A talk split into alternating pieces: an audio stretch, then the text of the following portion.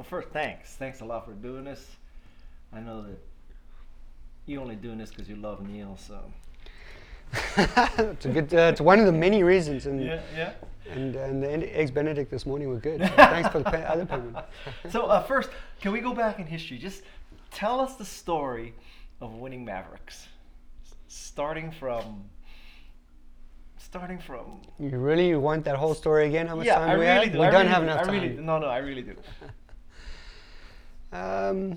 Well, Guy, thanks very much for having me on the show, and, and Neil, thanks very much for having me on the show. Um, yeah, it's um, it's been an interesting journey over the last uh, almost what fifteen years.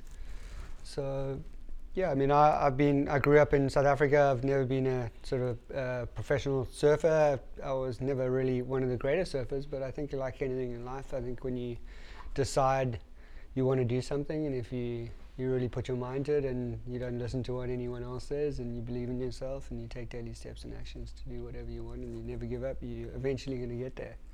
You might hit a whole lot of um, difficult times and and um, closed doors along the way, but as long as you realize that you don't, sometimes you, if you lock, knock hard enough and you find a way through it, around it, or over it, you're always going to get there. So, yeah, I went over to Hawaii and. In ninety-nine for the first time, and realized that I really wanted to become one of the best in the world, and I knew it wasn't going to be an easy road, but I was super passionate about the ocean and, and, and big wave surfing, and I was very fortunate to grow up as the youngest of three three um, naughty boys. Yeah. And um, yeah, I had an amazing dad who, who had involved us in the ocean from a really early age, so I was very in tune and, and um, immersed in the ocean from a super early age, so I became very comfortable with it. So. And growing up in South Africa, we were exposed to some really raw and wild elements. Um, you know, the Cape of Storms in Cape Town is is about as raw and wild as conditions as you get. And I think w- the first time I came over from from South Africa to come and surf in the Pacific, I was just blown away. Like the water was warm, the sun was shining, the waves broke in the same place, and it was just fewer sharks. Fewer sharks, you know, and it's just. It, the conditions were so much more inviting, and they were so um, a lot tamer to be able to deal with, and that really it was super appealing because we were just so used to dealing with such rugged, wild, raw conditions that everything seems a lot easier. And um, yeah, and then it was sort of just became a path that I really wanted to pursue, and for the next sort of ten years I try to dedicate, no matter where I was in the world, to try and work full time to save up enough money so at the end of that year I could either leave my job or take off, you know, six weeks to try and go over to California or Hawaii to to try and get better, learn, get more experience, become more knowledgeable and, and wiser, and try and stay alive and and try and make a, a sort of an impact on the big wave surfing scene. And it took it took a couple of years, and I remember just realizing that in order to become one of the best, I couldn't do what everyone else was doing because I wasn't a paid professional athlete. I couldn't stay over there for the same period of time, so I, I needed to do things differently. So I remember working out from from different aspects of all the different facets of big wave surfing, how I could distinguish myself from everyone else. And I just looked at the physical aspect, I looked at the mental aspect, I looked at the equipment, and then I looked at the locations. And I broke it down into those sort of four four aspects of it. And then I decided to try and work on each aspect to become as specific and um, and and focus on each aspect of those to become the best that I could be in each one of those four elements to be able to separate myself from everyone else. So I looked at the equipment, and I was using really, really small equipment. I refined that equipment. A lot of people don't use small boards in big waves because it means you get in later, and it means that you are in more, way more critical situation. But I figured out that w- if I was using smaller boards, I could surf differently to everyone else. And it, if you know, if big wave surfing was judged on how critical and how late you could take it, take the drop and complete it successfully, I knew that if I could, if I could do that, so if I could use those boards successfully, I would be able to distinguish myself from everyone else uh, else out there. But that would mean that I would have to be so confident in my physical ability. So I believe that physical fitness breeds mental confidence. So I s- went about designing and developing my own version of um, training to be able to make me as as stupidly ridiculously fit as I could be across all different elements. So I think a lot of people just, you know, in this day and age now, in whatever, twenty, almost twenty twenty, you know, if there's all these big wave athletes that are now doing these apnea training courses and these Borderman courses and what have you. But you know, in two thousand, there wasn't anything like that that exists. So my training that I developed for myself was very unique, and no one was doing it. I actually ended up training uh, alongside in the pool with one of the freediving world champions in South Africa. And one day she she, she was like, "Oh, I see you training every day. Um, it's amazing. Like, I'm training for the world championships and I'm training for freediving, but I see you doing this underwater apnea training. Like, I've never seen anyone else do that. What what are you training for?" And I said, "Oh, I'm training for a big wave season." She said, "Wow, I've never seen any surfer ever train like you train." And I said, "Well, this is the second time I've been at the pool today." And she's like, "What?"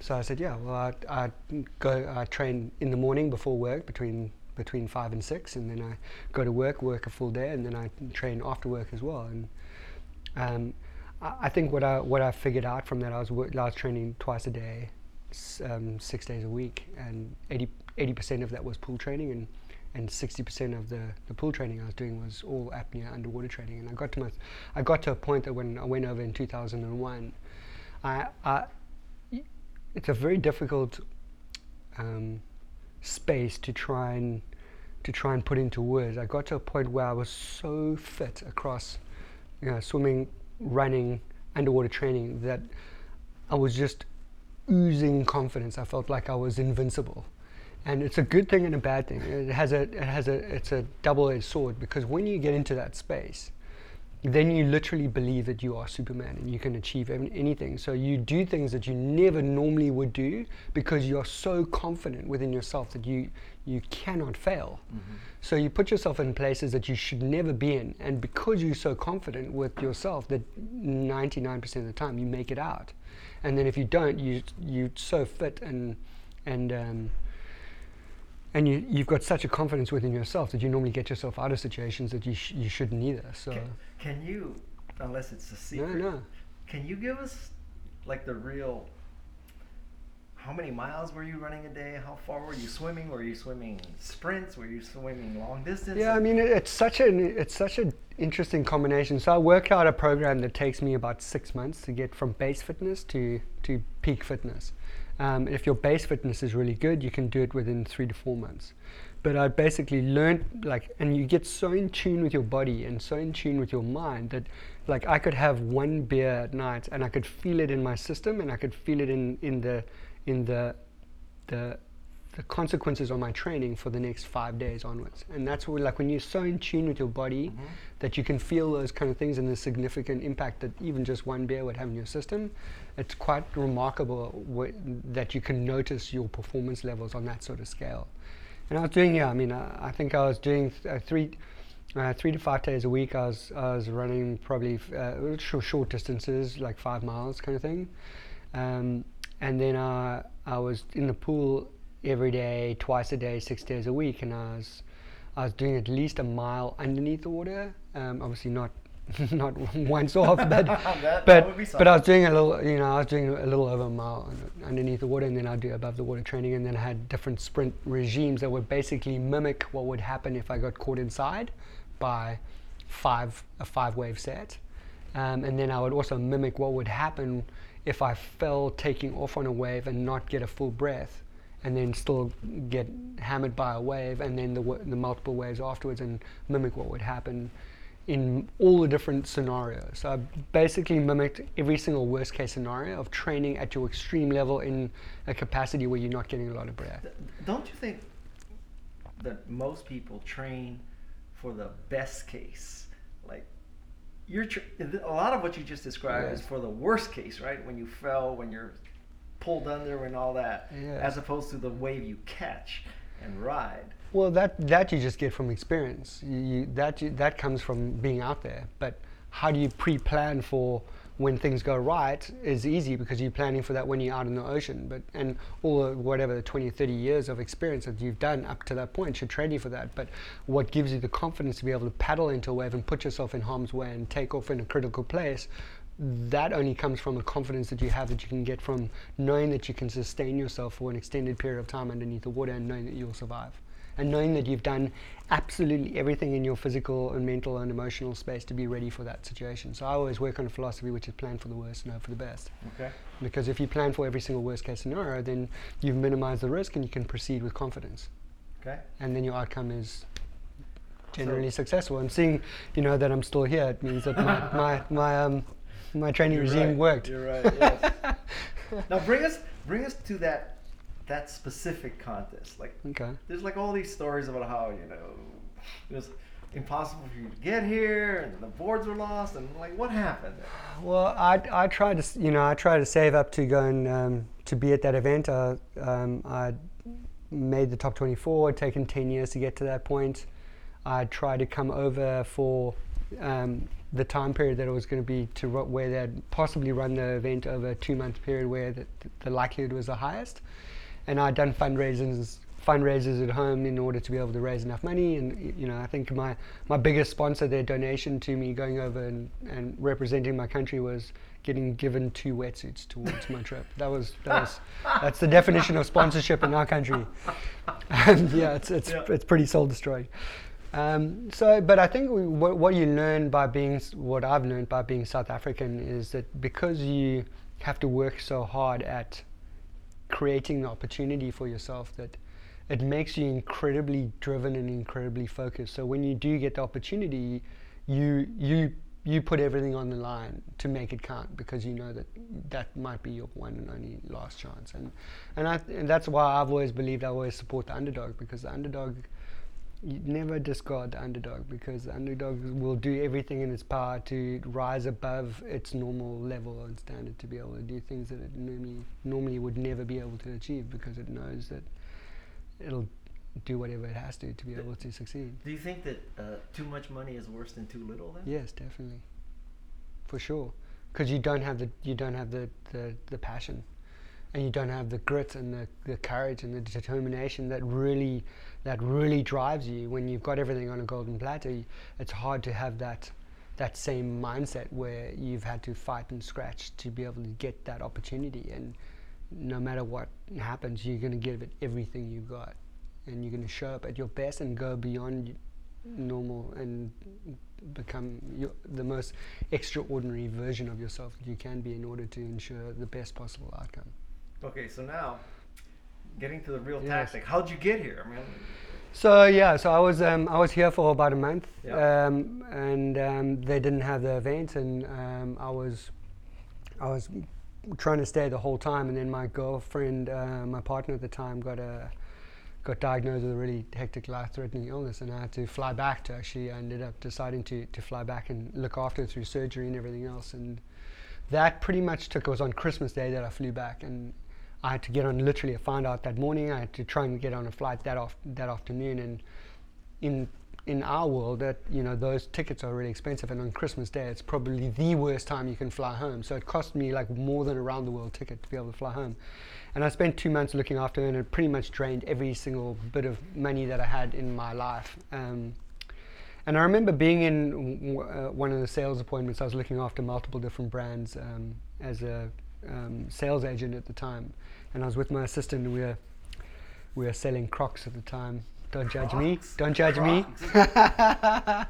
um, but um, yeah, and I remember looking. I remember I was speaking to a client, and it was about four, three days before the end of the waiting period. Uh, I realized that like everything that I dreamed of, this was like the last year that I decided that I was going to put everything into trying to get into the event and surfing. And if it didn't happen, then that was going to be it for me. And I remember looking down at like my A T M bank slip underneath the table while I, we were selling to the client. And I remember like I was overdrawn to the absolute max across every single one of my accounts. And I had like the equivalent of three hundred twenty-one rand to my name, which is the equivalent of probably about one hundred forty dollars left to my name.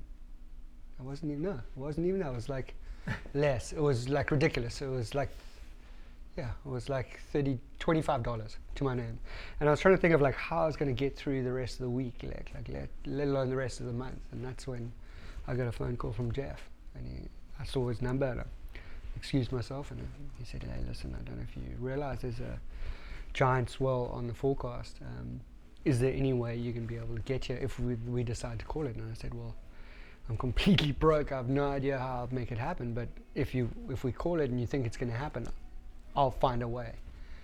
And um, put down the phone. He said, well, you better look into, start looking at flights. So I put down the phone and I, I apologized to my client. I said, sorry, I've, I've got to go and um, just quickly fly to America. And I think he thought it was an April Fool's joke. And I said, no, really, I've actually got to walk out now and fly to America. And uh, my assistant took over. I walked downstairs, got in my car and drove straight to the airport. And I think a lot of people don't understand, especially in this country, that, you know, I'm flying from South Africa. It's probably one of the furthest places oh. in the world that you can possibly fly. And um, there are only a couple of flights that are going to get you here in time if you need to be here in, in forty-eight hours, because it can sometimes take forty-two hours or so to get here. And I keep, I had kept my bag with my passport and all my gear in my backpack ready the whole time that I was back home, just in case that phone call happened. So my boards were in there, my wetsuit was in my car, my bag with my passport, everything was ready. So I walked downstairs, got in my car and drove straight to the airport. And while I was driving to the airport, I phoned my, my brother who was in travel. I said, please see if you can find me a, a flight that's going to get me there in time, because I'm actually on the way to the airport now. And just before I got into the airport, uh, he phoned me back and he said, Chris, you won't believe it, there's one flight that if you need to get there in the next forty-eight hours, that will get you there in time. There's one seat left on the flight and you have to check in within the next twenty-five minutes. So unless you're on the way to the airport or coming into there, there's no way you're going to make it. And I said, I'm actually just pulling into the airport right now. And then I ended up um, going into the airport and just grabbing my board bag and running through, and it was like Moses and the parting of the sea, because I was like running through, my people were flying everywhere trying to get out of the way of this giant coffin board bag I was dragging around with me, and got to the got to the counter and then um, phoned up Jeff. I said, hey, listen, what's the story? Like, I've, I've got to get on this flight. It's, there's only one. It's going to get me there in time. It's clo- the, it's closing in, you know, uh, fifteen minutes. There's one seat on the flight. I, I, have, I have to make that call. And Jeff turned around to me and said, well, um, we're having a little bit of trouble making the decision this year. Um, if you phone me back in like two or three hours time, I'll be able to let you know. Clearly that was the wrong thing to say, because like that was it, you know. Yeah. That was that was that that like that moment of truth and that junction that I think sometimes in, in life we all get to. And it's it's what you do with that decision, I think, that defines you and defines a lot of the outcomes. And you sometimes you just have to have the courage to be able to step beyond your fears and, and, and find out what lies beyond. And if you you've worked on something for so long. I, I think I always try and look at every single situation that I need to make a decision and think to myself, if I look back on the situation in, in five or ten years' time, with the decision that I'm wanting to make and the d- choice that I'm about to make, would I ever regret the decision that I made? So I thought to myself, okay, if I, if I didn't make a plan and get on this flight right now, and I found out in forty-eight hours' time that they ran the event and I'd missed that one opportunity, I would never forgive myself for the rest of my life. So I was like, okay, screw it. I'm I'm going, no matter what, no matter what. And I phoned my brother, I said, hey, listen, can you book that flight? And he was like, yeah, yeah, it's cool. Give me your card number. I said, no, no, use your card. And he didn't have enough money either. And I ended up borrowing money from like three different friends to be able to get the money in that moment to be able to jump on that plane and, and get that flight out. So I flew out on that flight without even knowing if the event was going to run. And while I was in the air between Joburg, between Cape Town to Joburg, Joburg to Amsterdam, while I was in the air in Amsterdam, I had this uh, like this horrible epiphany where I realized that if I got to Amsterdam and found out that Jeff hadn't called the event on, I didn't even have enough money across all my different accounts to be able to change my flight, to be able to f- even fly back home. And that's when you are what like the definition of what I call all in. And I believe that like everything that I've that's happened in my life since that point and everything that I've been successful with has been with that sort of mindset. It's been putting everything on the line for what you believe in. And the next book that I'm writing is is, is called All In. Um, and that's on the transatlantic. And it actually comes from, um, there's another term for it, which is a, mak- uh, uh, a monk state, which is called a moksha state, which means that you are you give up and you put everything on the line for what you believe in. And it's a very powerful space because you go to extraordinary lengths, because you've you've you've let go everything that's important to you, and and you're so passionate about you what you believe in that you're prepared to die for what you believe, no matter what. And generally, when you ever put yourself in that space, you always succeed because failure is not an option.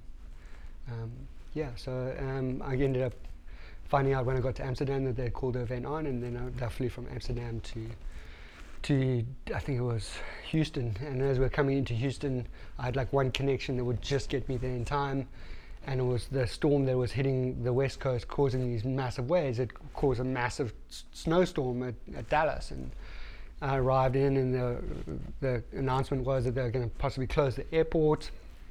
And I got into America for the first time, and um, when I get into America and immigration, then I get stuck in the queue for two hours, and I was watching the time disappear between my flight boarding, and I felt like got through immigration. I literally left my Crocs right there on the on the floor, and and like went across two different terminals, and literally just as I got to the, the they're calling my name to. to deplane me, and as I got to the, the air station, she was like, ah, oh, Miss Bertish, we've been waiting for you, we're just about to offload you off the plane.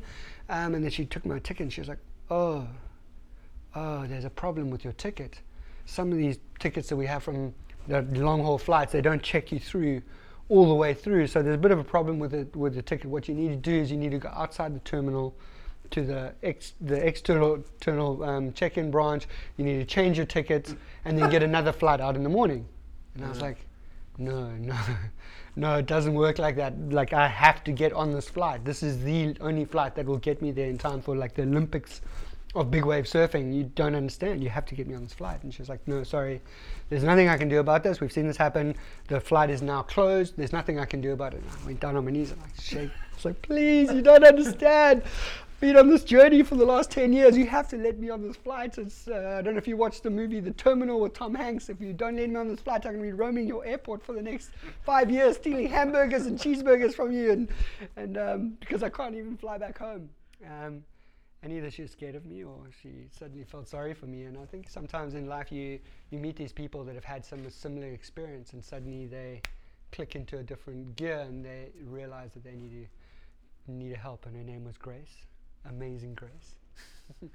And she ended up saying, hold on a second, let me see what I can do. And she ran down the little tunnel, and three minutes later she came back with a naughty grin on her face, and she looked at me and she said, ah, Mister Bertish, I'm going to remember that name. I want you to go over and do me proud. I've done something very special for you. And she ended up giving, making a plan to put me in on the jump seat on on the plane on that flight, which I still don't know how that happened. Sounds a little illegal. Yeah, yeah. but um, somehow we, we made it work, and I got on the flight and flew um, flew the, the next part of the route to to San Francisco. It taken me like forty-two hours in transfers and stuff to get there, and then I arrived at like one o'clock in the morning, and the event was now going to start at, at seven or seven thirty or whatever.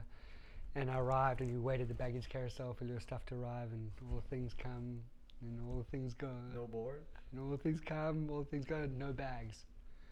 So, you know, I learned from a guy called um, Clark Abbey in, in Hawaii. He's like, don't panic after you've panicked. And I realized, okay, I don't have don't have my bags. So it's all just has all the stuff that normal human beings have, like clothes and T-shirts and all the stuff that we normally have. But then I realized that I actually had my wetsuit, and I had my two leashes, big wave leashes, and, and what have you. And I was like, okay, I can I can borrow a wetsuit, I can manage it, as long as my boards arrive, then we're good, you know. So I waited the baggage oversized for the stuff to come, and all the golf clubs and canoes and stuff come and go and come and go. No boards. So I went to the baggage handling guy, and I was like, oh, please, you've got to tell me that, like, this big board bag is a coffin with like three finely tuned, like, big wave Mavericks guns, been designed and built for this wave, for this location, for this event that I've been trying to get into for the last ten years. They must be out there. You can't lose them. He's like, ah, oh, sometimes they just don't make the connection. I'm sure you can just like rent one from the beach. And I was like, no, rent one from the beach. What you're trying to say to me is like, I've arrived at the show jumping Olympics, and you've lost my horse, and you're telling me to rent a donkey right, and right, go and compete. Right. That's what you're telling yeah. me, you know?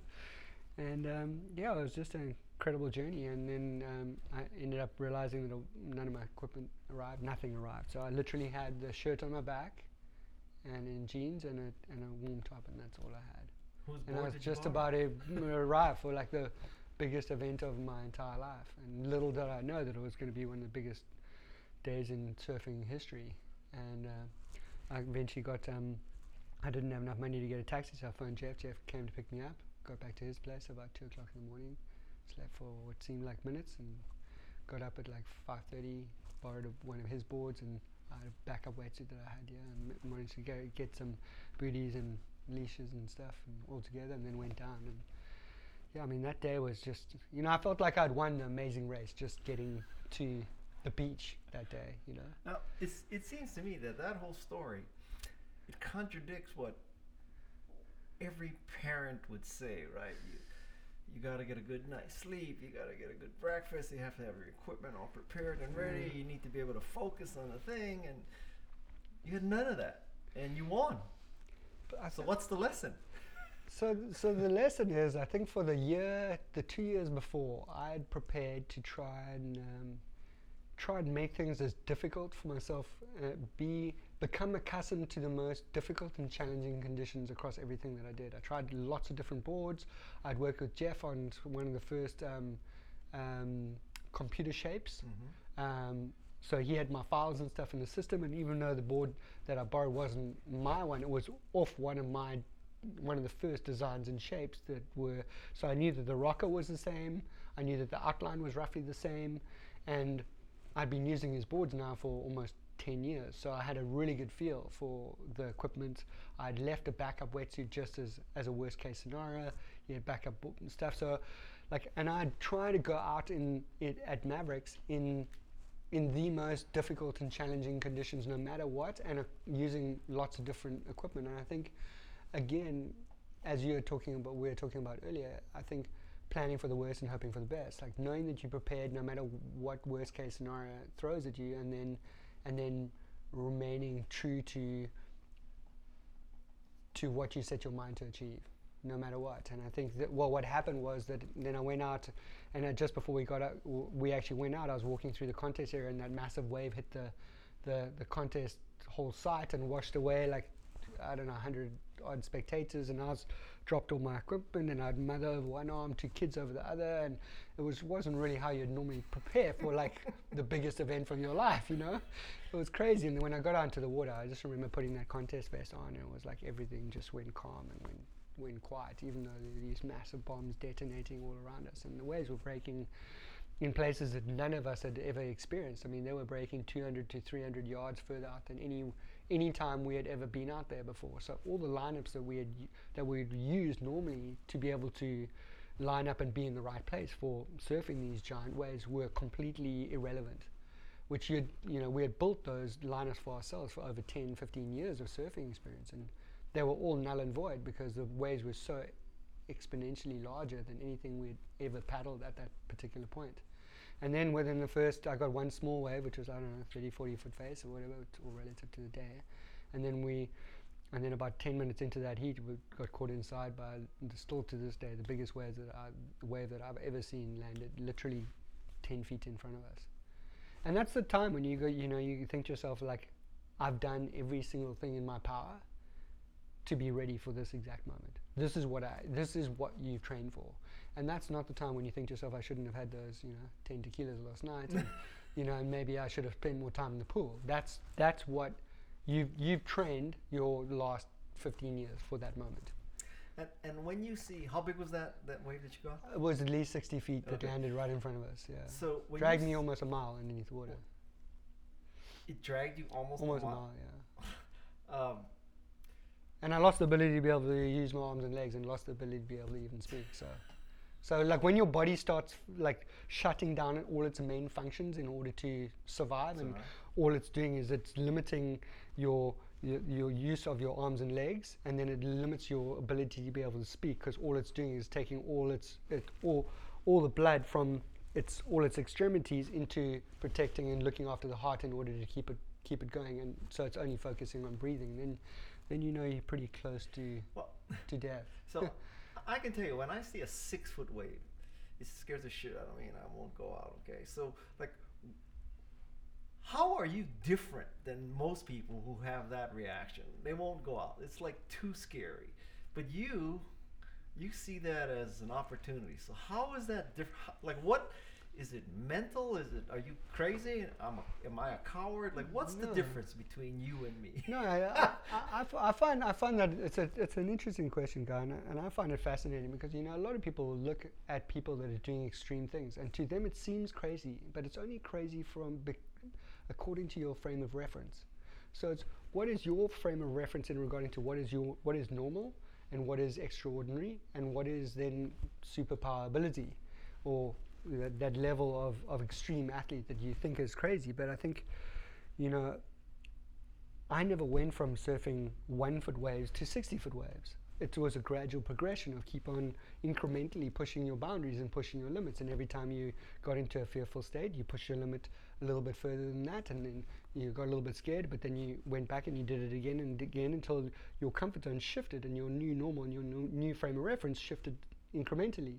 And if you keep on doing that over an extended period of time, suddenly no one sees the jump from one foot waves to four foot waves. All they see is you surfing sixty foot waves, and that seems crazy to them, but they've never followed the journey and seen how long it took you to get to that point, and how many five foot waves, then how many ten foot waves, how many twelve foot waves, how many fifteen foot waves, how many twenty foot waves, and so and so on. And I think you can apply that to literally anything. And I think all of us have fear.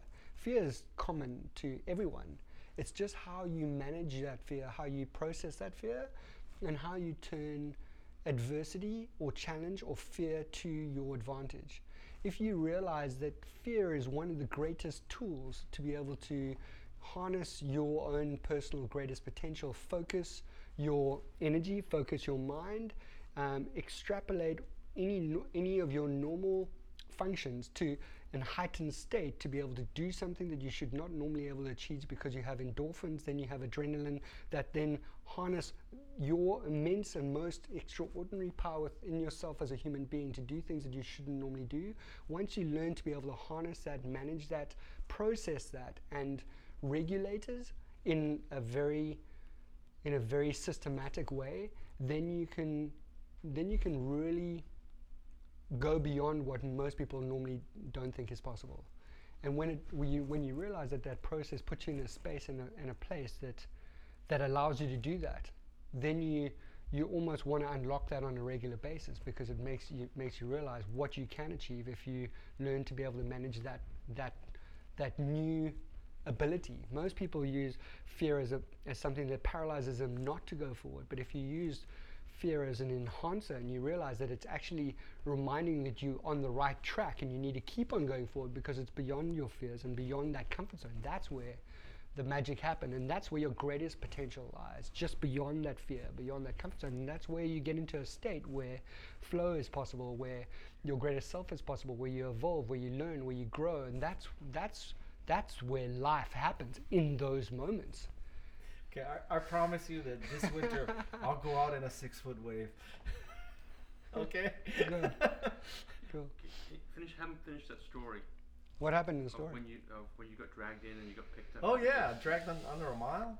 Yeah, so I I, got, I think I had about five waves that that that, that I had land on my head, and um, I literally got to the point that I hadn't, like when people talk about not having nothing left, I don't think people really realize what that actually means. When your body starts you know, shutting down all its functions, that's when you know that you have nothing left. And I remember the last wave that went over me, I was trying to get to the surface and I couldn't get to the surface, and I finally got up, and then I could see one of the ski drivers coming in. One ski driver got taken out by one of the waves, and then the next wave behind, I was trying to hold my hand above the water so he could come in and get me. And I remember trying to take one more stroke to stay, keep my head above the water.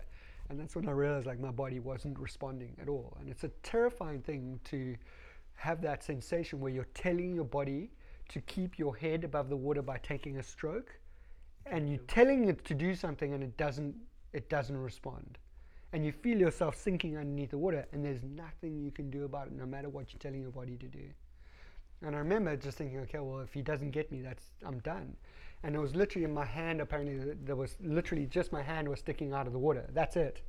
And one, uh, I think it was um, one of the rescue guys came up and grabbed my hand. Uh, Frank, I think it was Karaki, pulled me out of the water straight onto the back of the sled. Next mass of white water came over us, and I remember just being bouncing around on the back of the sled, and he was still holding me on with one hand and he shouted at me, hold on, hold on. And that was one thing I couldn't do, because I couldn't even move my arms and legs. And then we eventually came out of the white water and we bounced out into the channel, and we're on the way out to the channel, and he was looking down at me because he could see I was just I, I was just completely, there was nothing left of me. And he was shouting at me, do you want me to take you to the paramedics? Do you want me to take you to the paramedics? I remember looking it up at him, and trying to get out of my mouth yes or no, but nothing would come out. Yeah. And it's an it's it's quite an interesting thing that you try and understand what's happening in your system in that moment where you're telling your body to do things and they're not responding, even right down to the point that you're trying to speak and nothing c- comes out of your mouth. And um, we got to the back line and he was going to drop me off um, um, at the par- paramedic boat and what have you, and there was another set that came in and two other guys were caught inside, and I was like, uh, I just managed to get enough energy into to, to responding to him. I said, well, just drop me on the backup boards here, I'll, I'll be fine. And he said, yeah, yeah, I'll come back and get you and t- try and throw across. And he went off to go and save some other people. And I just remember lying on my backup board then and lying literally face down on my board with my arms hanging over. Like literally face down, like uh, like almost like a corpse. And I thought to myself, well, that's it. Like I'm, I'm done. It's like I've, I've come as close to drowning as a human being can come without actually blacking out completely. And then I, rem- I remember lying there just getting my breath and trying to process like how much time there was in the heat and everything else, and I was like, hold on a second, like, uh, and I had this flashback of a, a picture that my dad gave me at, um, that was on my wall in my room when I used to study for exams. Um, he get, had it in, on his business um, desk um, before he passed away, and it was a picture of a of a frog, and he's getting the frog's getting eaten by a stalk. I don't know if you've ever seen it before, and oh. he's like halfway down the stalk's throat. And he's got his little arms outside the stalk's throat, and he's throttling the stalk. And underneath it, it says, never, ever, ever give up. And I remember just having like such a clear, vivid realization of that. And I'm like, you know what? Like, I'm halfway down the stalk's throat. But you know what? I'm not dead yet. And I never want to look back in ten years' time at this same situation and say, I never tried. So no matter how long it's going to take for me to paddle back out to the back line, whether I don't get another wave or not is irrelevant, but I'll do, I'll take whatever it needs to take to be able to get me back out to the out back line, so I'll never be able to look back and say I never tried. And it literally took me almost the, like fifteen minutes of the rest of the heat, almost to get, like there was about four and a half minutes left of the heat by the time I got to the back, so it took me like three times longer than normally did. And I remember sitting so far wide because I knew that if, if I got caught by another wave, it wasn't a matter of if I might, you know, there might be a fifteen percent chance that I might survive.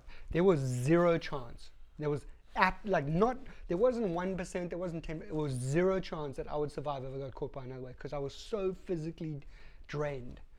And um, I remember sitting there, and I remember sitting up on the board, seeing the guys sitting like where the waves were breaking, and I looked down at my watch, and there was like four minutes and twenty seconds left, and I was like, okay, well, that's done. You know, I've done. I've done everything in my power to do what I said I was going to do. I'll never look back and say, I never tried it.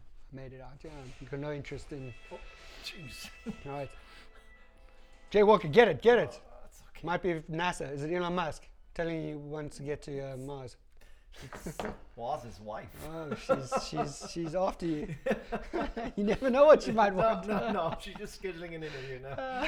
um, okay, so yeah, so, um, so you're back out, sitting on your board. So I was sitting there and I was just waiting, and, and I just thought, okay, well, that's it. End of, end of the day, I, like I, I know that I'll never look back, and like all, everyone back home will be like, "Geez, amazing that he even paddled back out." I think all the people that got caught inside by that set, I was the only one that ended up paddling out afterwards. And um, then I saw this this big set coming on the horizon, and I was like, oh, okay, well, I'm safe here in the channel, everything's good.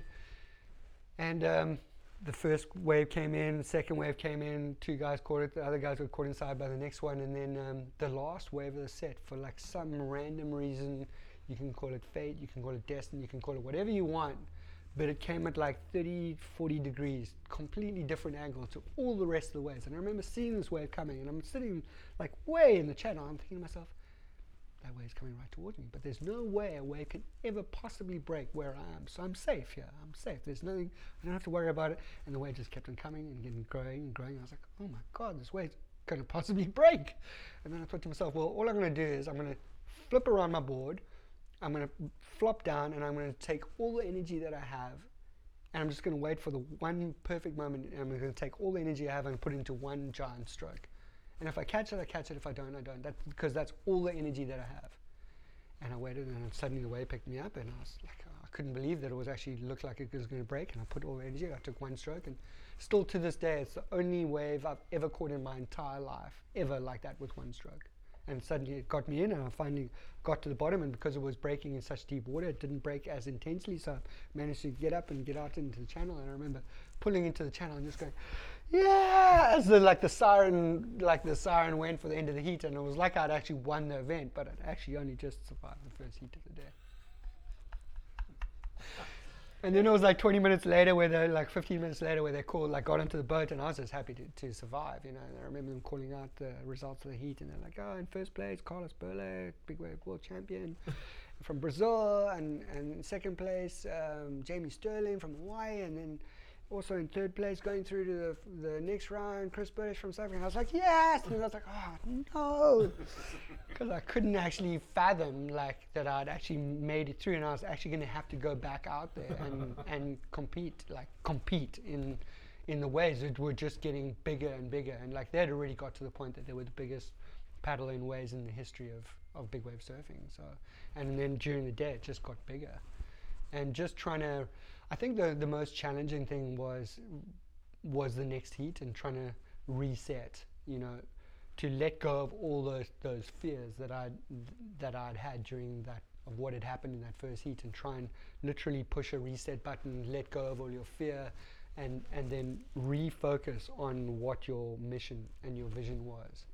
And you know, then my game plan for the rest of the, the contest became completely different. It was just about, it was literally about get two waves, survive, don't die, go home.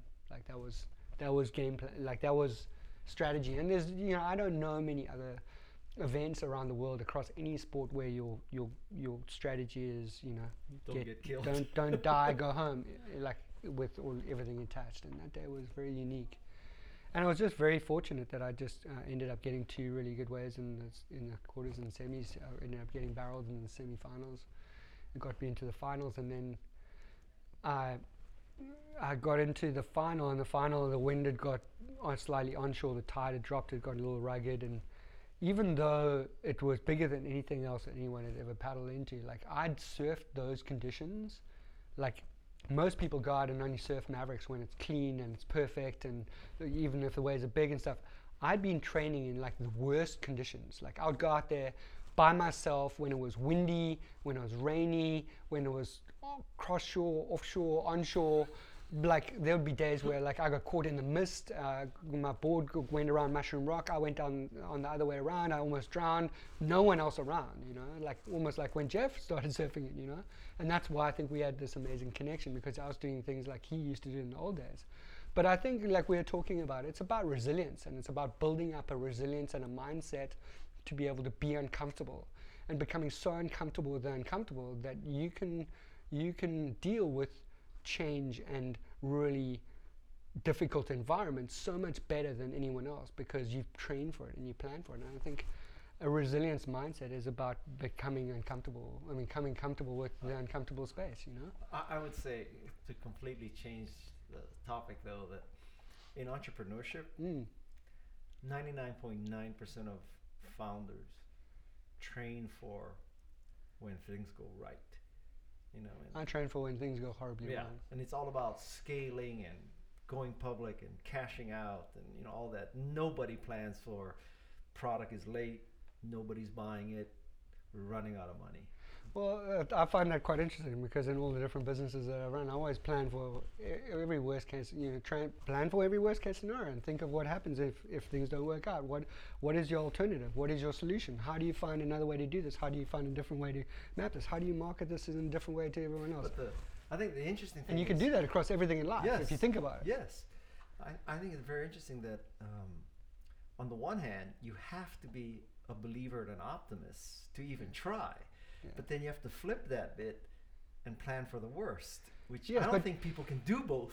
No, yeah, I believe you can, because I believe that there's op there's opportunity and adversity in everything. And you look mm-hmm. at any, you, you know, in that uh, new talk that I was doing about um, unlocking your superpowers, it's, it's about every single great entrepreneur and every single great businessman or success story, ninety-nine point nine percent of them.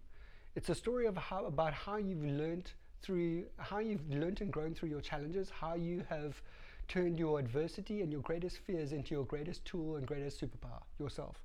And that's what separates the best of the, from the rest. It's like how you, uh, how you take how you take the feedback and the stimuli that you get that is negative and you flip it into a positive, and how you transcend that, which makes you stronger, and it, or you, you ended up using that as your greatest tool. Now, yes. Switching gears, mm. ninety-three days you paddle across the Atlantic. Yes. Okay?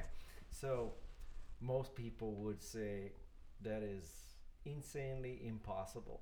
So when you think about paddling across the Atlantic by yourself, do you simply not see the impossibility of that? Are I mean, you in denial? I think, how does that work? You, you know, I think that's. I think you couldn't have probably said it better. But the last part of it, I don't believe. So I believe exactly as you said it. Like I just,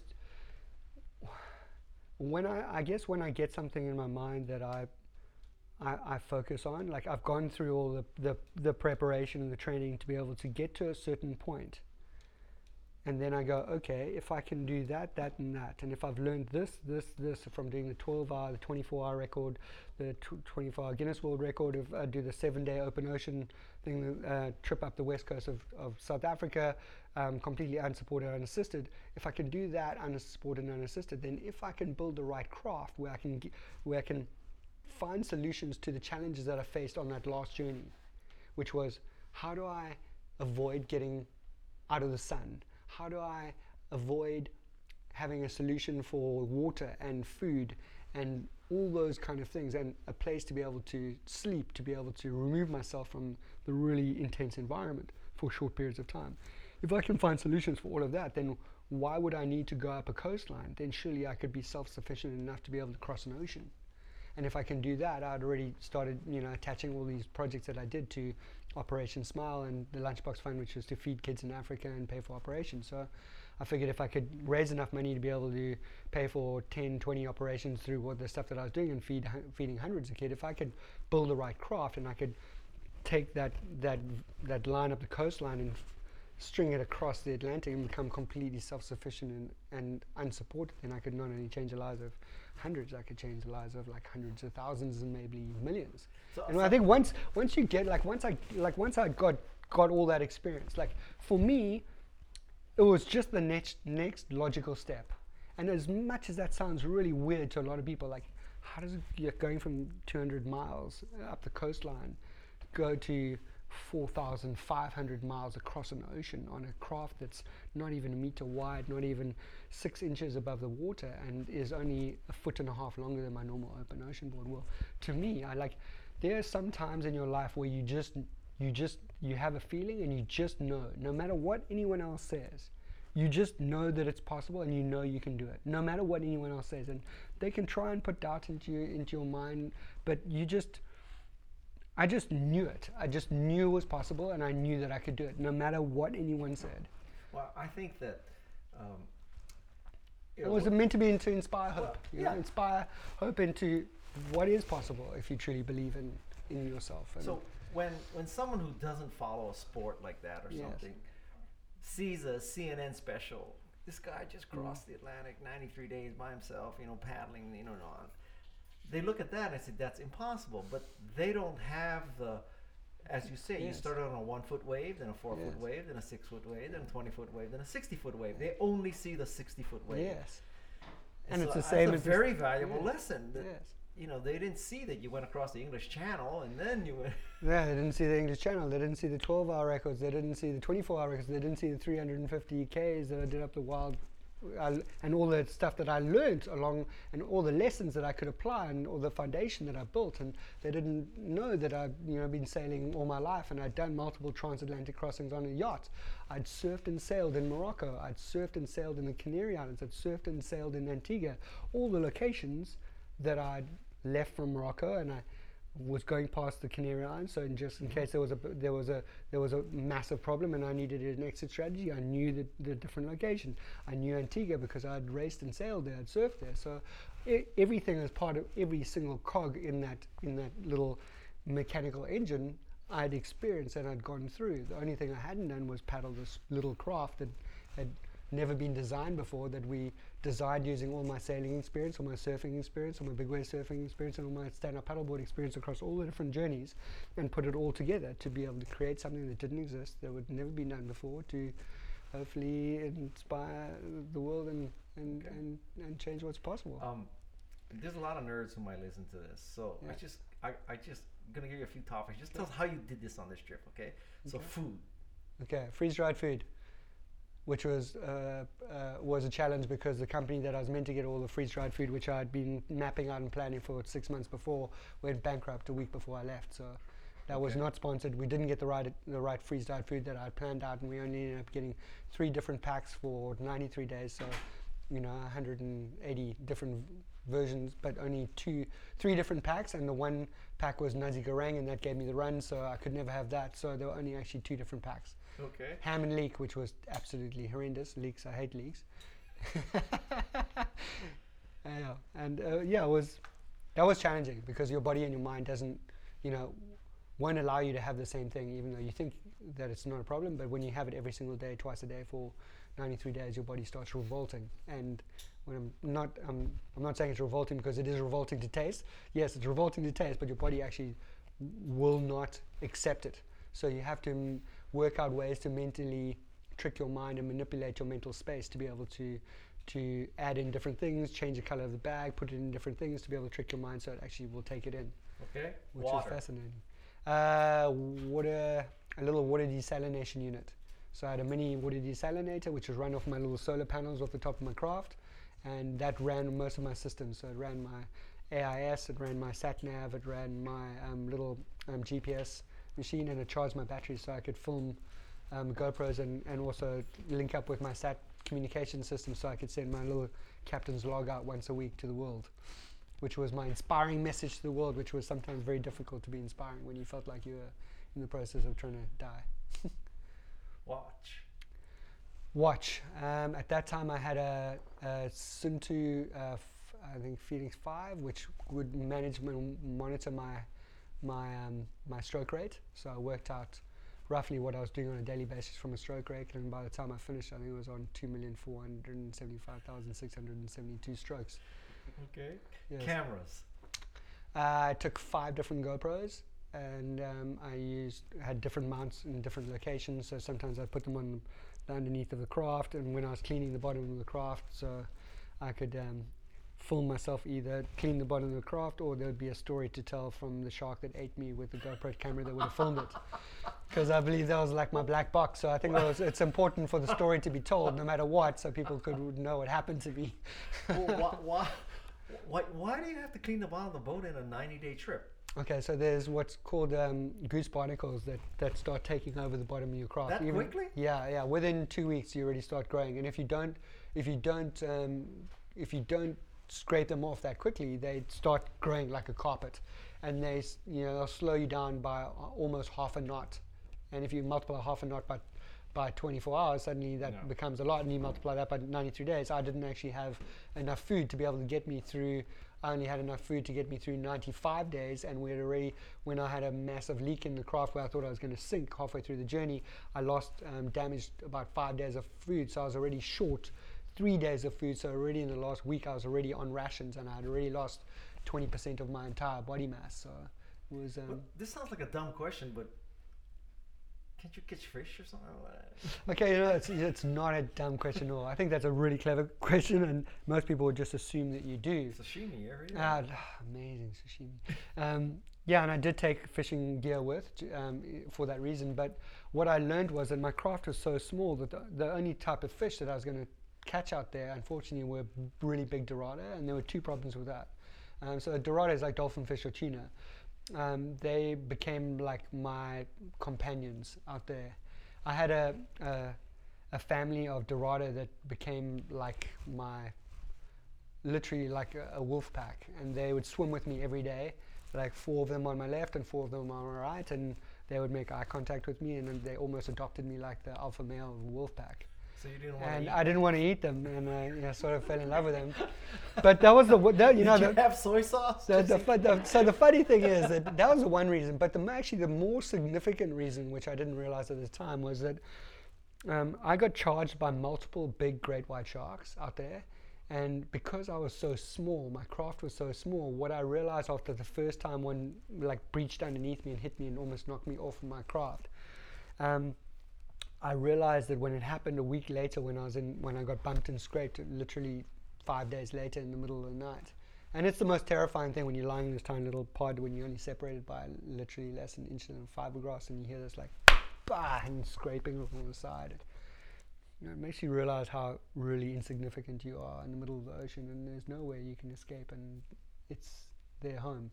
And what I realized on the second time round was that I that I was obviously the right the right size and shape of a slow-moving whale calf that had maybe got separated from its mother. So I was a soft target. And that was a terrible realization to come to. So every time I thought of wanting to fish, the type of fish that I would that I would be catching would be really big. And big dorados are really powerful fish. One, they were already my friends, and two, if I had to catch one of them, to try and get them up onto my deck and try and kill them with a massive knife, the likelihood of me stabbing myself, or you know, you know, trying to rip the the the the the big hook out of its mouth and getting it infected and getting, you know, septicemia and all that kind of stuff, became, because my space on my deck was literally the size of this table, not even like a meter long by not even a meter wide. So you try and wrestle a five foot tuna on, on a deck that size, the likelihood it's going to do damage to you.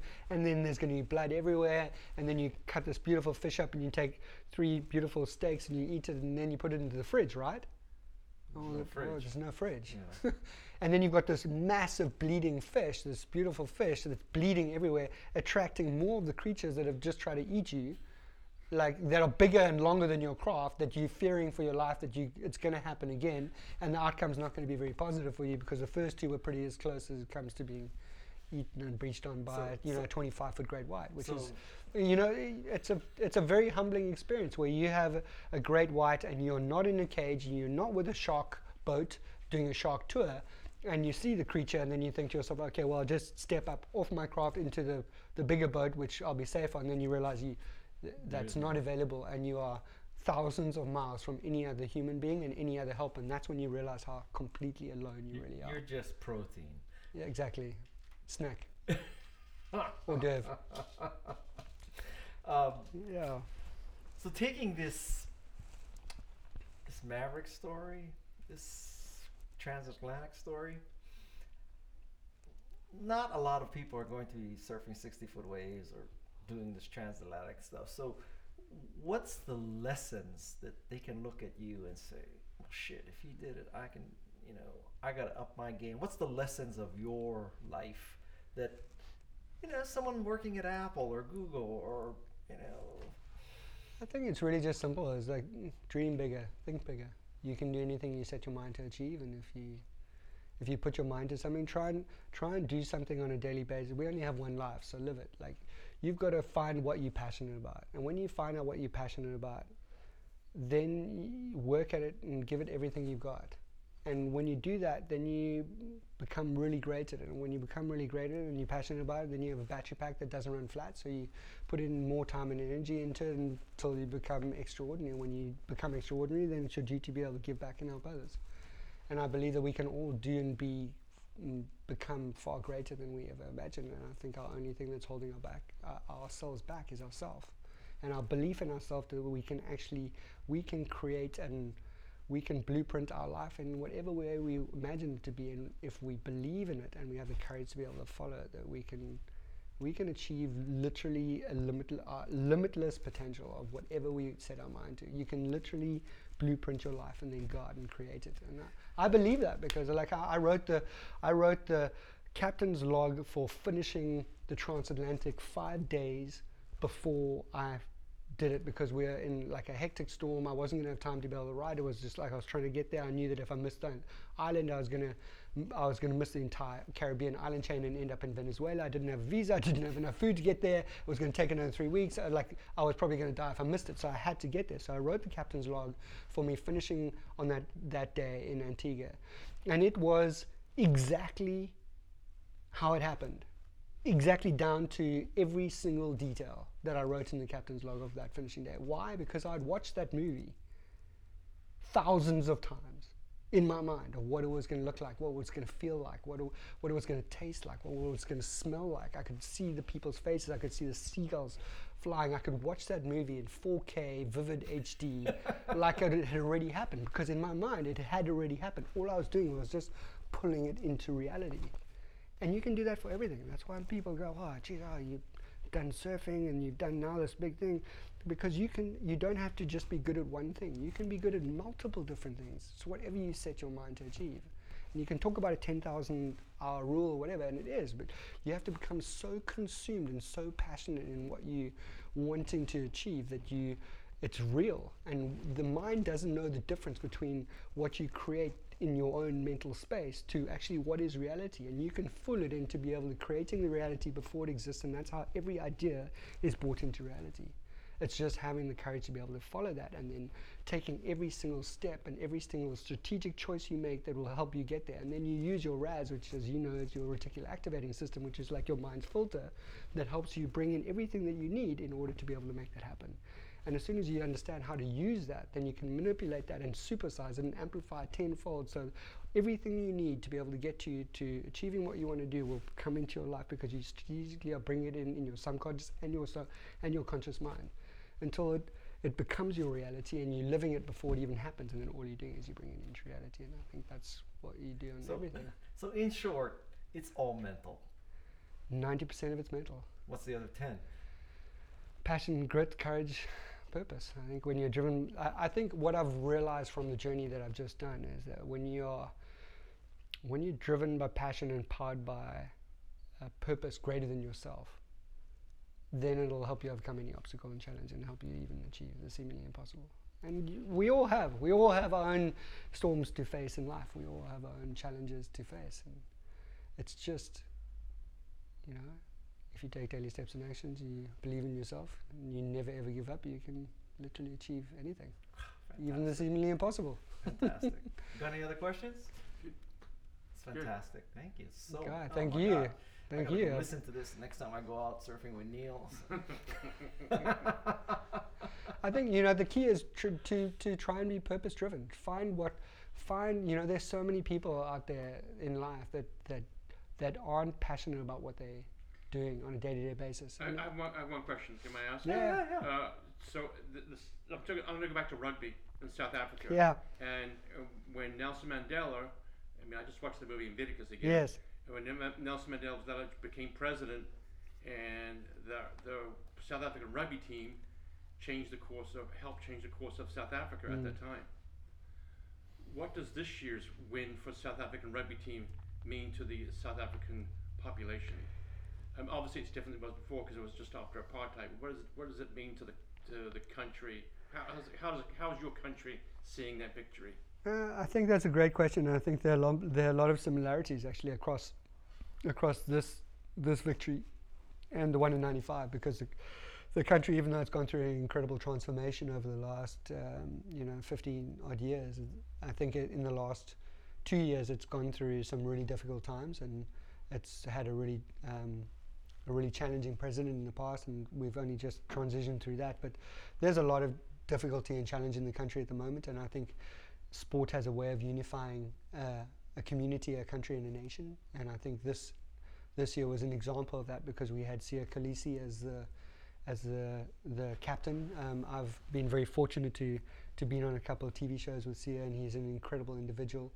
Um, he's come from a really difficult and challenging background, and I think, like as we were talking about how I rose up and ended up being successful, I think Sia Khaleesi is an, an incredible um, story of that, even amplified even further, because he grew up, you know, in the townships um, where he didn't, he went to school, he didn't have shoes on his feet, he was worried about whether he was going to have a meal at night. You know, their family never had a television and couldn't afford even almost a roof over their, their head, and he has gone on to become the first ever black captain of the most prestigious sporting team in, in South Africa, and gone on to lead the country um, and the, the, the team onto winning the World Cup um, against all odds as the underdog of after getting beaten by New Zealand in the, in the first round. And I think that's an incredible transformational story, and it's amazing how that win has unified and helped unify a nation, and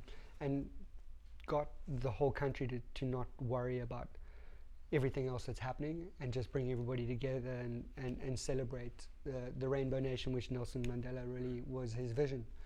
And it's incredible what, what sport can really do and how it can bring hope and inspire positive change in, in the world. And, and I believe that uh, that's what we do through a lot of the stuff we do. Did, did your country get behind you? I mean, did, did, did uh, stand-up paddleboarding or surfing is not as big as rugby is down there.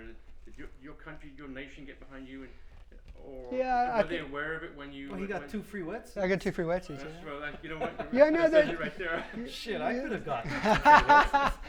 Yeah, I think you know they did, but I think not on the same level. You know, yeah, rugby in our country is uh, is the is the first first sp- most prominent sport in the country, and yes, you know, I, I think what I, what I found amazing about the transatlantic journey was that, you know, when I left, ninety-nine percent of the entire planet thought that I wouldn't even get. You know, make two days. You know, I think the two days. Well, the, the the world record at the time was two hundred, two forty-three kilometers at the time, and I did you know seven thousand five hundred. So it's like basically like, what? So it's like the only comparison was someone like that someone trying to get to base camp, you know, and, and and died. There was a guy called Nicolas Girosi from France who who tried to do the transatlantic, and he wanted to start from. He started from the Verde Islands, which was another one thousand five hundred kilometers further south, about eight months before me, on a very similar sort of design craft, and he only lasted seventeen hours. What? I, I, yeah. I talked what? to him on the phone. And he had to get. He I, had to, he I had interviewed to, you yeah. on the phone. I, I don't yeah. know what it was, how he did it, I forget. But I'm thinking to myself, after I that was done with that phone call with you, that's probably the last time I'm going to talk to that guy. Wait, wait, wait. How how can you give up after seventeen hours? I didn't give up. No, no, the, he the, did. The French no, the, guy. the French guy didn't give up. He he, oh. he went out and he he got um, he had a problem with one of his steering his main steering system.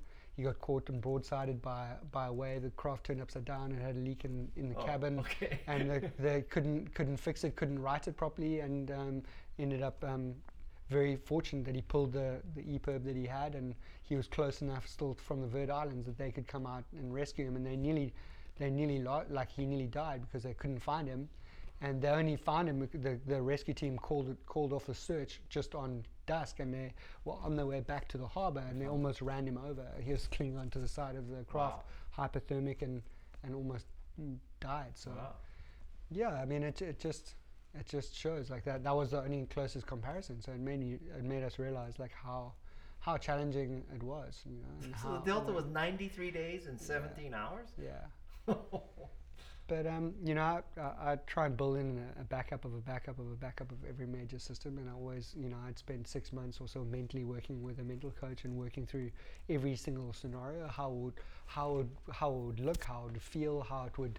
would be in my mind. So when every single situation happened, I wasn't in a reactive state. I was already, I was in a very proactive state. I knew exactly what the different options were, how I could apply them, and how I would feel. So I was very, very proactive in a very empowered state to be able to make the right decisions to ensure that I could get through it. Because what I learned out there was that if you didn't deal with every single situation as a as a stringent matter of urgency, everything, like all the levels would start stacking. And as soon as if you didn't deal with a, a challenge and a, an obstacle in with an immediate urgency, then they would stack uncontrollably, and you wouldn't be able to actually then um, be able to pull them off. Yeah, I mean, there were, you know, that there were so many challenging different experiences, from the giant squid that almost dragged me under the ocean, from the multiple different super tankers that nearly ran me flat, to this main st- steering system r- like f- failing and having to try and create new ones, almost getting smashed up against the cliffs of the uh, on on the Canary Islands, to like having massive leaks in the craft where I thought I was going to sink, and then almost missing the island in the end. And, and yeah, it was just it was just people thought I got bored out there, but I never had a chance to get bored, because there were just so many life-threatening issues trying to try and deal with on a day-to-day basis, and try and figure out and find solutions to the problems. That, You know, I, I, you know, I mean, as you know, like I, I speak for a living all around the world, and it's like I can speak on every single subject matter now, because the ocean is like life on steroids in hyperdrive. So if you can survive out there for one day or two days, you can survive in life, no problem. So, you know, you can sp- I can speak on risk management, I can speak, can speak on fear management, I can speak on endurance, you can speak on, on overcoming obstacles, change, challenge, you know, achieving the singular possible. I'm exhausted just recording this. Shit. But uh, I've always found it amazing how many similarities there are to to doing these kind of things to so many different aspects of life. You know, it's, wow, it's amazing. So wow, this is amazing. Thank you so much. Thank wow. you, Guy. Right. I'm looking forward to my interview with you, so I can no grill problem. you on a whole lot of different but, questions. But my interview, when you interview me, it's not going to be as good as when I interview you. I don't know. Yeah. I don't know. I've got some pretty sneaky questions up my sleeve. Okay. And, okay. Um, yeah, anytime you want to come out of Mavericks, I've, um, I've, I've got a backup board for you. Yeah, right. Let's just go to the six-foot wave before we go to the sixty-foot wave, okay? Uh, no worries. Thank you. So, yeah, no worries. I, I hope that was helpful and insightful. Oh, and fantastic. Yes. And I'm looking forward to um, the film coming out at the beginning of next year, which is called Last Known Coordinates, um, which I filmed pretty much most of it going across the Atlantic. Yeah. And um, uh, I think it's g- like a combination between Cast Away and Free Solo is a, you know, is a pretty much a, a good similarity. Huh. Yeah, and then um, the next project we're working on for twenty twenty-one, twenty-two, and twenty-three, which will go around the world completely powered by nature and, and hopefully impact on the lives of three hundred thousand to three hundred million people. It all depends on. So this is Greta Thunberg on steroids? Ah, you know, it all ties into the seventeen S D Gs and it all highlights um, seventeen of the most um, endangered species and you seventeen of the most incredible athletes that all collaborate towards mm-hmm. one goal and mission, and we'll plant a million trees and and um, build seventeen schools and mm. hopefully be an example to the world of what's possible if you set your mind to and collaborate for success. Thank you very much. Thank you. Thank Guy, you. always Thank a pleasure. You. You're the legend. It's always Thank a pleasure. You. You're the legend. You. I just work for Steve Jobs. Well, amazing thing is I was using most of, I was using all the Apple products along the journey. Oh, you were? I was using an eleven inch uh, Mac. And I was using two iPhones. One iPhone was a backup of the other iPhone for a communication device, which Bluetooth to my little uh, satellite dish. And then my every day, I was I was doing updates on the on the, the weather and the the routing on my on my on my Mac. Huh. And I was charging it all through solar. Really? Yeah. I mean, that's couldn't you couldn't get more of a, a better story of. Of using um, tools for innovation to, to to to create impact. You only yeah. took one Mac. I only took eleven inch. The eleven inch Air was incredible. It was, it survived everything. The funny thing that I found interesting was that all the cables just got eaten. Like, I, I took I took five cables, yeah. five phone charging cables. I was I was on the last one by the time I got there. Because wow. the salt just salt, the yeah. salt just eats everything. Oh. It's fascinating. But the the devices worked like a charm. Huh. So they doubled up as my music. And my like I took a lot of whole like a whole lot of um, little audio programs that, that would get me through different parts of the journey. And but yeah. what what does Chris Bertish listen to? Huh? Queen. Rock on. Um, yeah, a little bit of everything actually. Yeah. Um, yeah, right from right from orchestral to classic to rock to alternative to country to yeah. a little bit of everything. Yeah. Well, you you were paddling at night, resting during the day. Uh, no, I, I did a, so I had a uh, sort of a regime which was four hours on, two hours off, but I ne- you never really, so in that hour that you have off, like, you, well, let's say two hours, of that, of the two hours, one hour goes to navigation, solving problems, oh. um, dealing with challenges, checking your navigation, and the other hour goes to um, eating, prepping your next meal, pre- prepping your next um, um, hydration pack, and your, and then making water and everything else. So there was never a time where I slept for more than an hour and twenty-five minutes when things were good. And then for ninety-three days? Yeah, and then when things were really bad, I never slept for more than four and a half to nine minutes because I was getting semi-inverted by waves. That, that was, this, was the shark incident the worst the worst moment? Uh, that and the, the, the squid that uh, got caught in my parachute anchor, which was terrifying because I thought I was going to get pulled under with... How big was the squid? Big giant squid? I didn't see it, but I could, like, it was, that's the only creature that can do that besides a whale, because, but a whale will swim in a certain way. So, like, I know whales, I've been swimming them all my life, and right. the way that I was getting pulled in, like, a jerking way, and I was getting pulled through the top. I was in the middle of, like, the worst storm that I had on the entire journey. So I was getting pulled th- right through the top of, like, five-meter waves in... in fourteen to forty-five knots of wind, which is one down from a full-blown like yeah. category one hurricane, and I was getting pulled against the conditions at one point five knots through the conditions, which shouldn't be, that shouldn't be possible. Pa- a parachute an- anchor? Yeah, so I had a parachute anchor out, and And I and I was in my little cabin. I could see myself just sheets of water going over the cabin as I was getting like dragged through the top of these waves. And I was like, that shouldn't be possible. I should be going with the conditions. And when I figured it out, I, I managed to get my little sat- satellite phone out and managed to send through the through the actual the thing. I sent a message to my routing and forecasting guy in Scotland. He's done a couple of transits. I was like, this is what's happening. I'm in the middle of a fucking massive storm. I'm just trying to survive. The conditions have got even worse. But this is what's happening. I'm going forward into the conditions that that shouldn't be possible. I've narrowed it down to only two different things that it can possibly be, but it's so far-fetched that I need someone to actually confirm what I'm thinking, because I think I'm going fucking nuts. And about four minute, four and a half minutes later, I got a, the most terrifying digital message back on any device that I've ever received, which is like, Chris, you've said, Chris, you either caught on a giant whale or a giant squid that's caught in your parachute anchor that's going to drag you under. I suggest you take immediate evasive action, otherwise it's going to drag you and the craft down with it.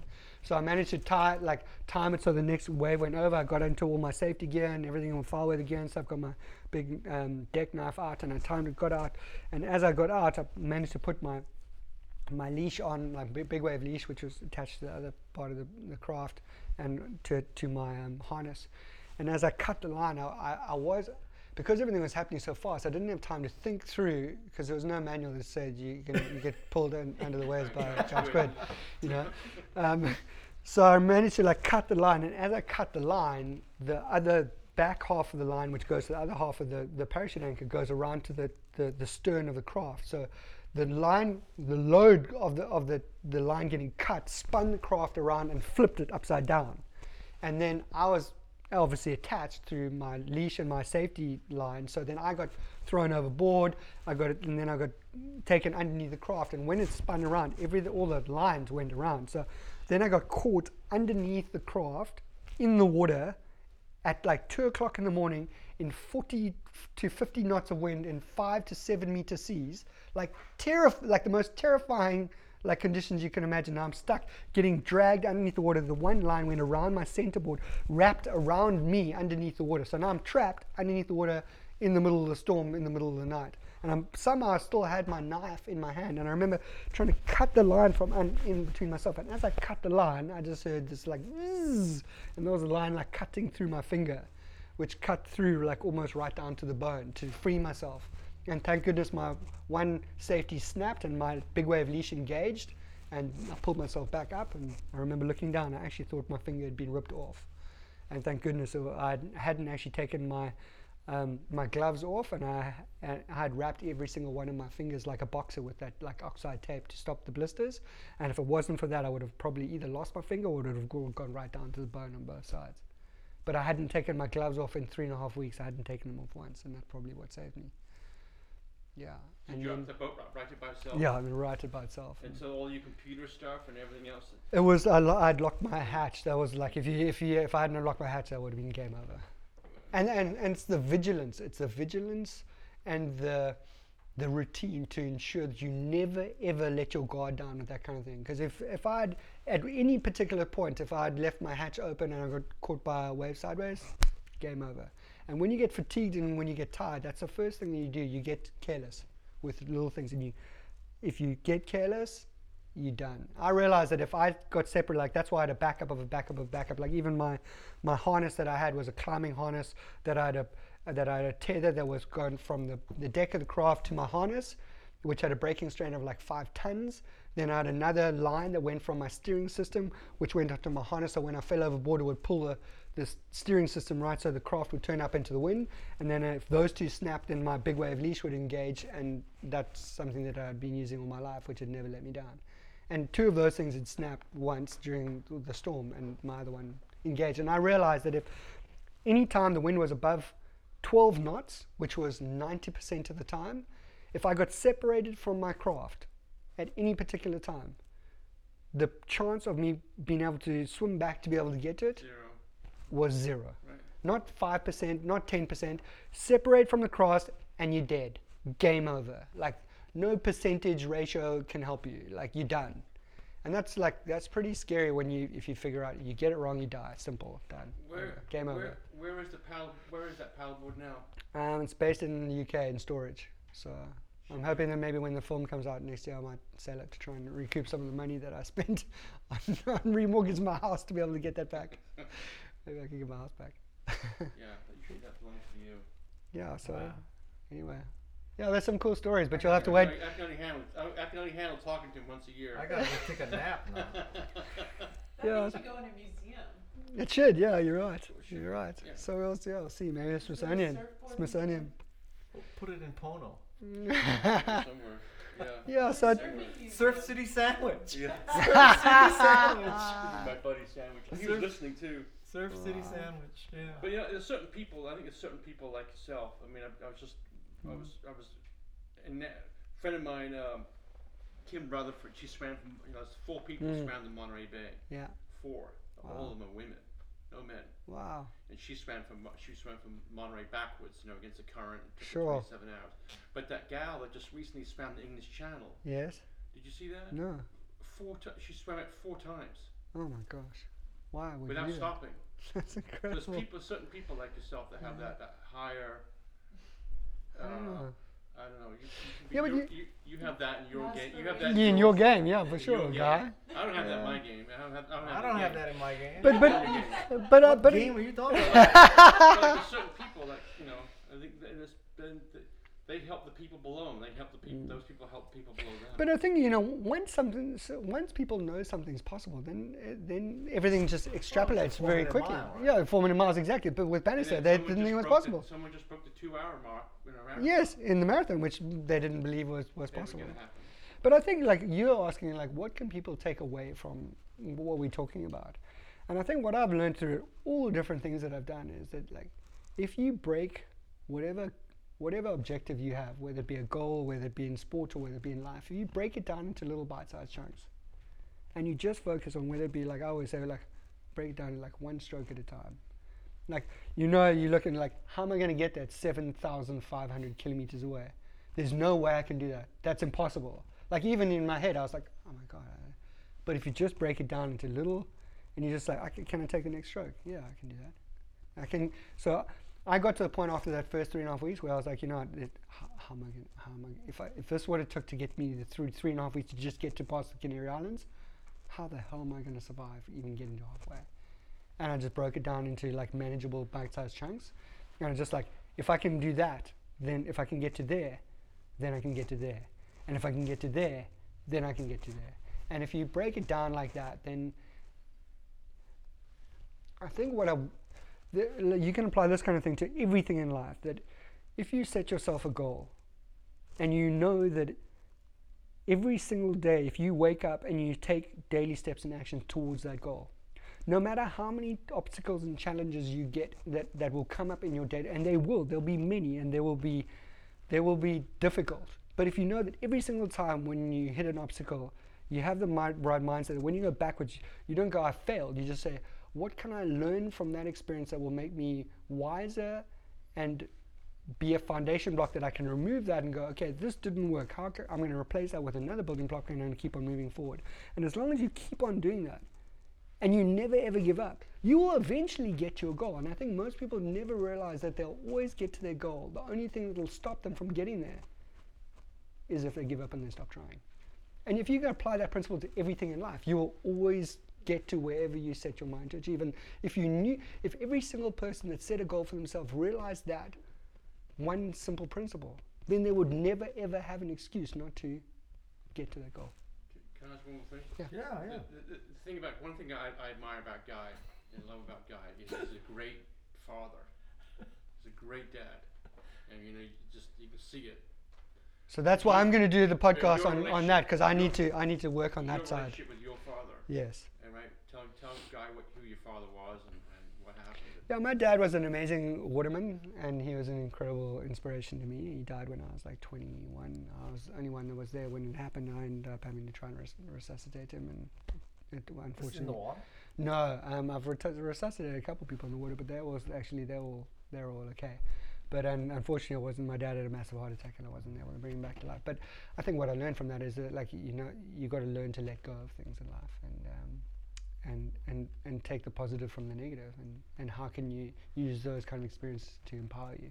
And he was an incredible human being, and he was quite a groundbreaker in multiple different areas. He built the first ever catamaran in South Africa. He skied for Britain and South Africa, and yeah, he was a groundbreaker. And I think he was just, he always had a, he was always like, you can do whatever you set your mind to achieve. And I think as long as you, as a, I, I think as a, as a father, always, or as, as a family unit, you're always there and you always support your, your kids through everything, everything that they that they do, and, and make them believe in themselves that they can do anything that they want, and the sky is not the limit. They can, you can do anything you want, and you always support them. It might not be the right path that you intended for them, but as long as they, they're following their passions and they're passionate about what they do, they'll keep themselves out of trouble, and they'll be more purpose-driven individuals. And I think that in life we need more purpose-driven individuals that are going to make an impact, are going to help change the world. You should know that. You've done exactly the same in your field.